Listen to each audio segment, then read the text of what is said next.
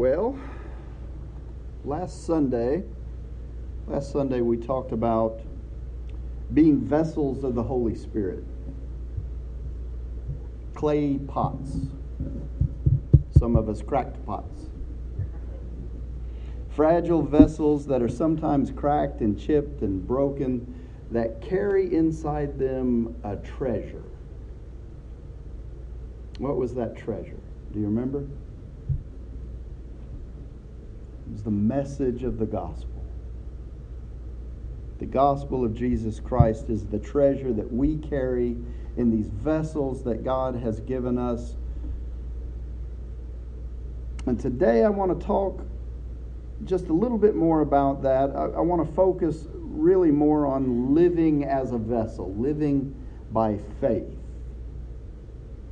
And Paul talks about living by faith in his second letter to the church in Corinth, which we get our epistle for this Sunday out of. He writes, But just as we have the same spirit of faith that is in accordance with Scripture, I believed and so I spoke.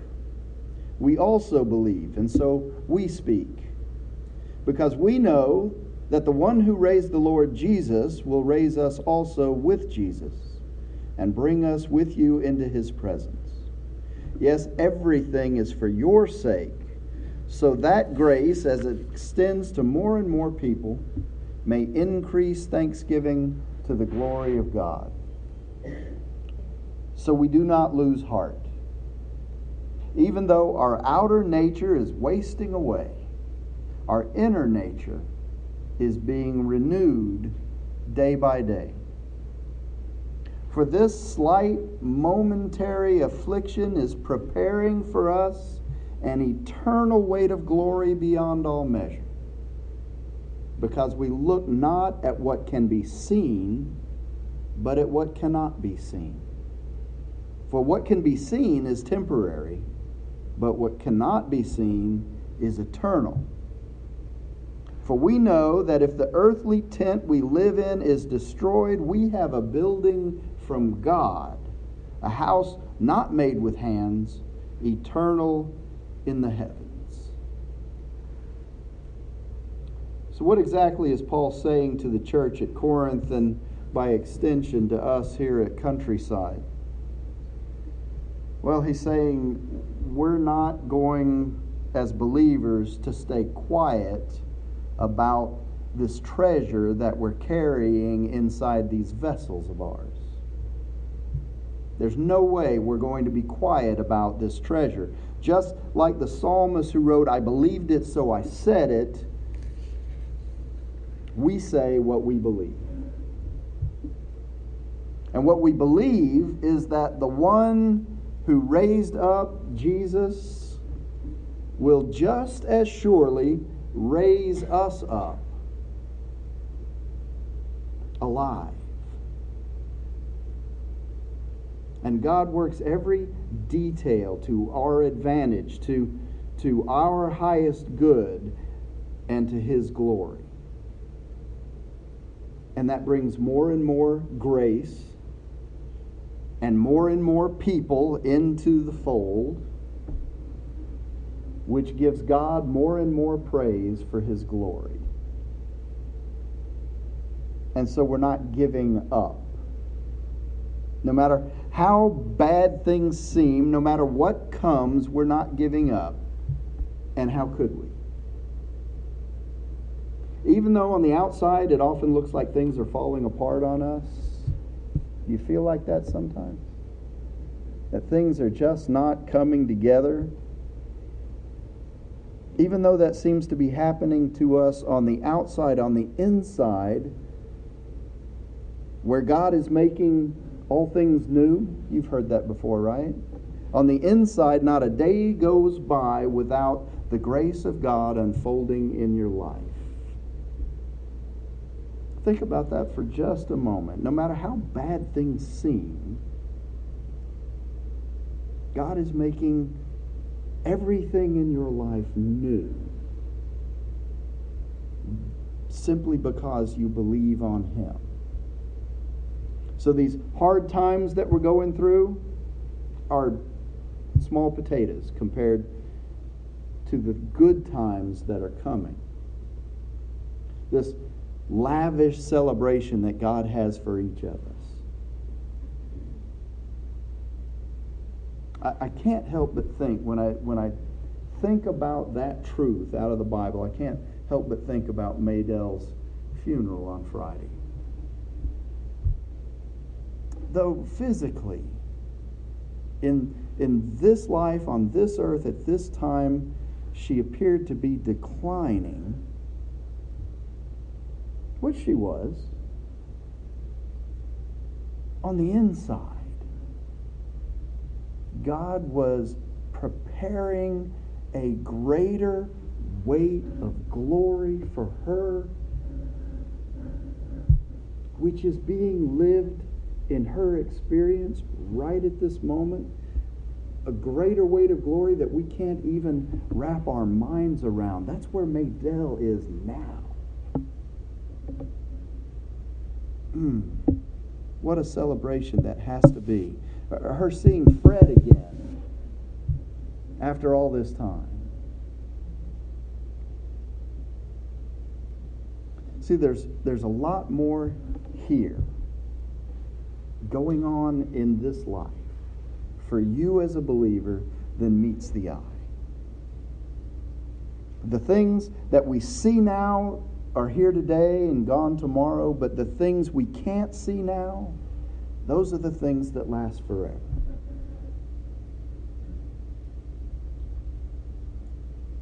And we know that when these bodies of ours are taken down, the message says, like tents and folded away,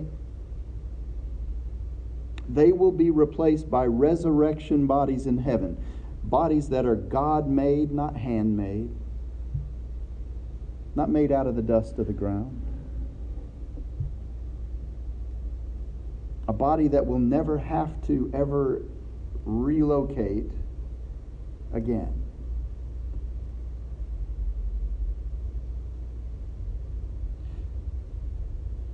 Those of you who have spent any one on one time with me, those of you who have been attending Sunday worship regularly, those of you who come to Bible study, you've heard me say this all along.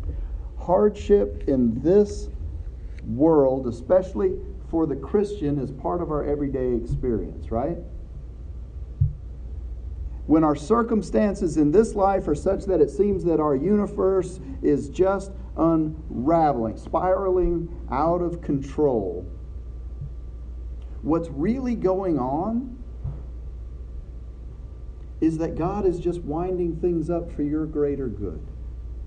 Now, I'm not saying He causes the problems, don't misunderstand me. But God uses everything for His glory, for His honor, and for your highest good.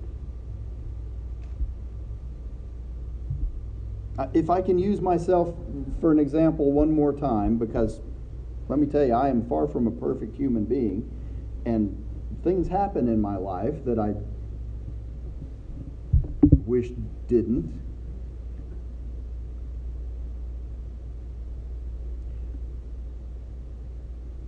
But when I slammed into a truck, or rather, a truck slammed into me at 50 plus miles an hour head on, it's hard to think of that as being something for my highest good. You ever have something happen that you go, how is this possibly going to benefit me? But when I think of the revelation that came in that instant about what the peace that passes all understanding really means, when I think about the blessings that have come into my life as a result of that event, not the least of which is that I'm still able to stand here and preach God's word. When I think about those blessings, then I understand that though stuff happens in this fallen and broken world, God is in control and He has a plan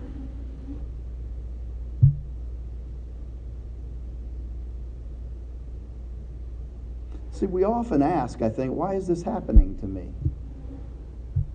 You ever have something happen in your life and you, you, you think, what did I do to deserve this?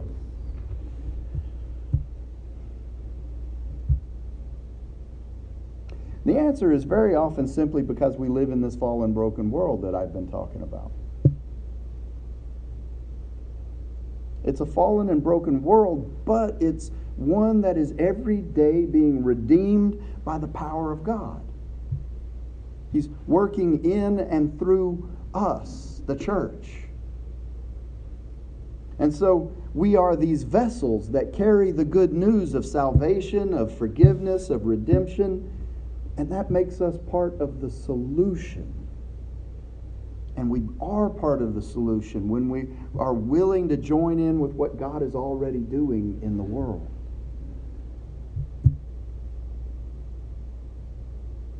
I mean, if you're like me, you tend to get bogged down in your circumstances, don't you?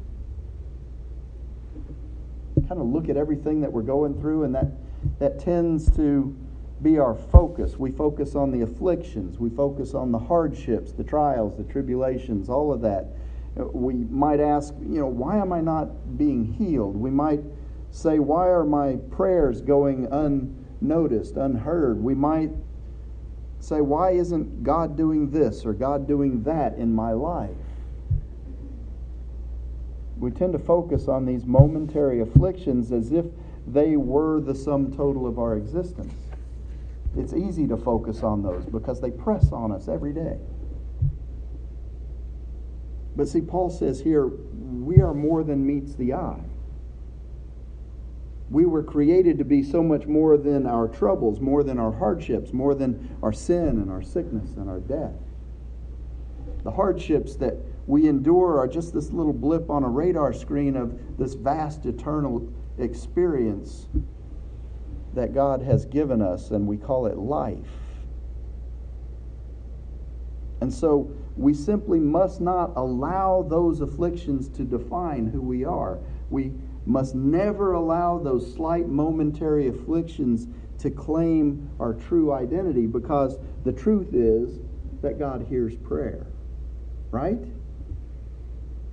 The truth is that even though we see God dimly through the glass now, one day we're going to see him clearly in all his glory and his majesty. The truth is that God heals every believing Christian who prays for wholeness.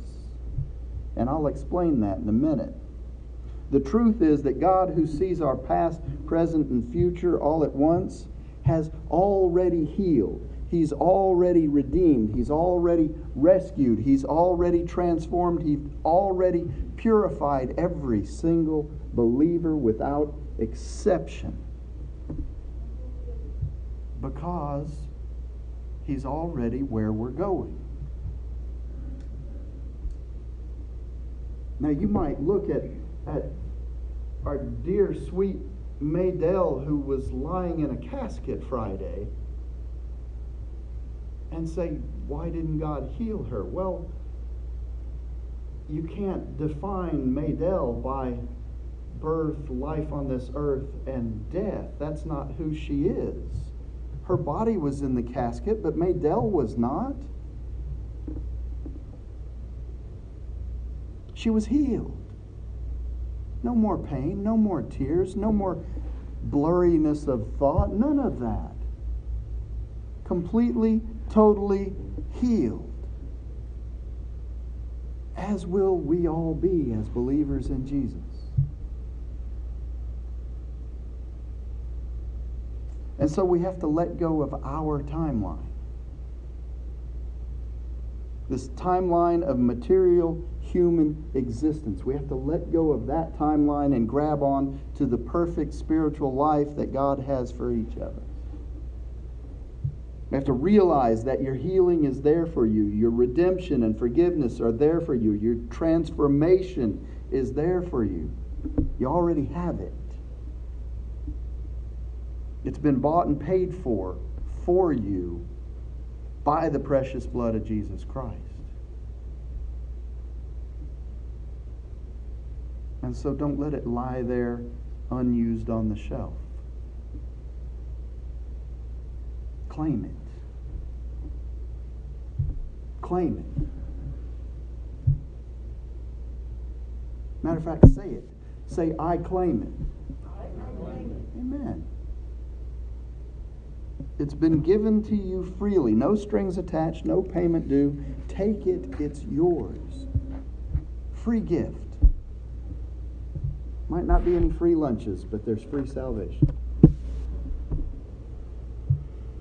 The slight momentary affliction in this human condition that we are in is preparing us for an eternal weight of glory beyond all measure. Why? Because we look not what can not at what can be seen, but what cannot be seen. Because what we can see is temporary. What we can't see, well, that stuff's eternal.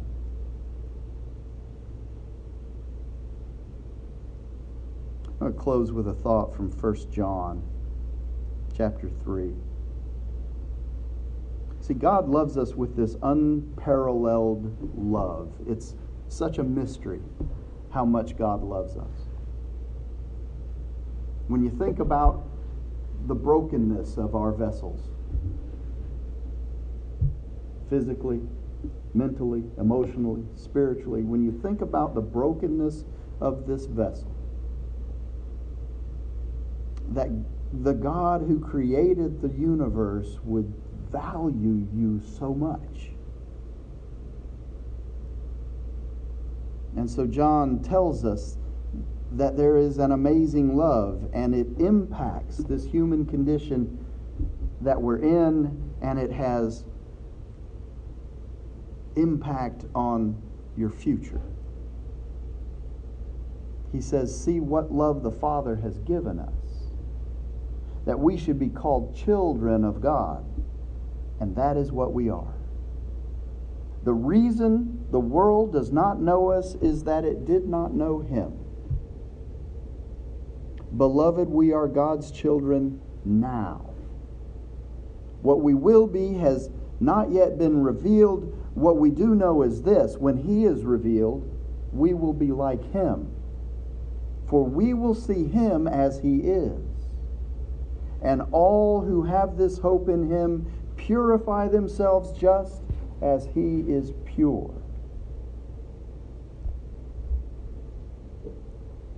And so we say together here as the church, Come quickly, Lord Jesus.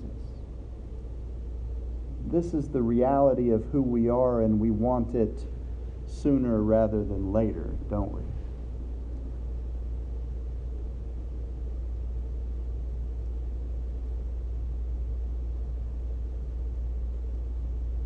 So it's okay to be a cracked pot. It's okay to be a chipped vessel.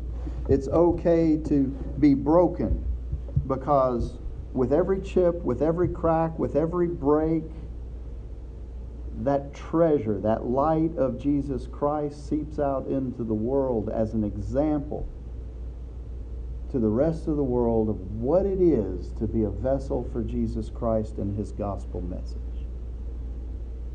It's not how many chips you have or how you got them, it's what you do with them that matters. In the name of the Father, and the Son, and the Holy Spirit. Amen.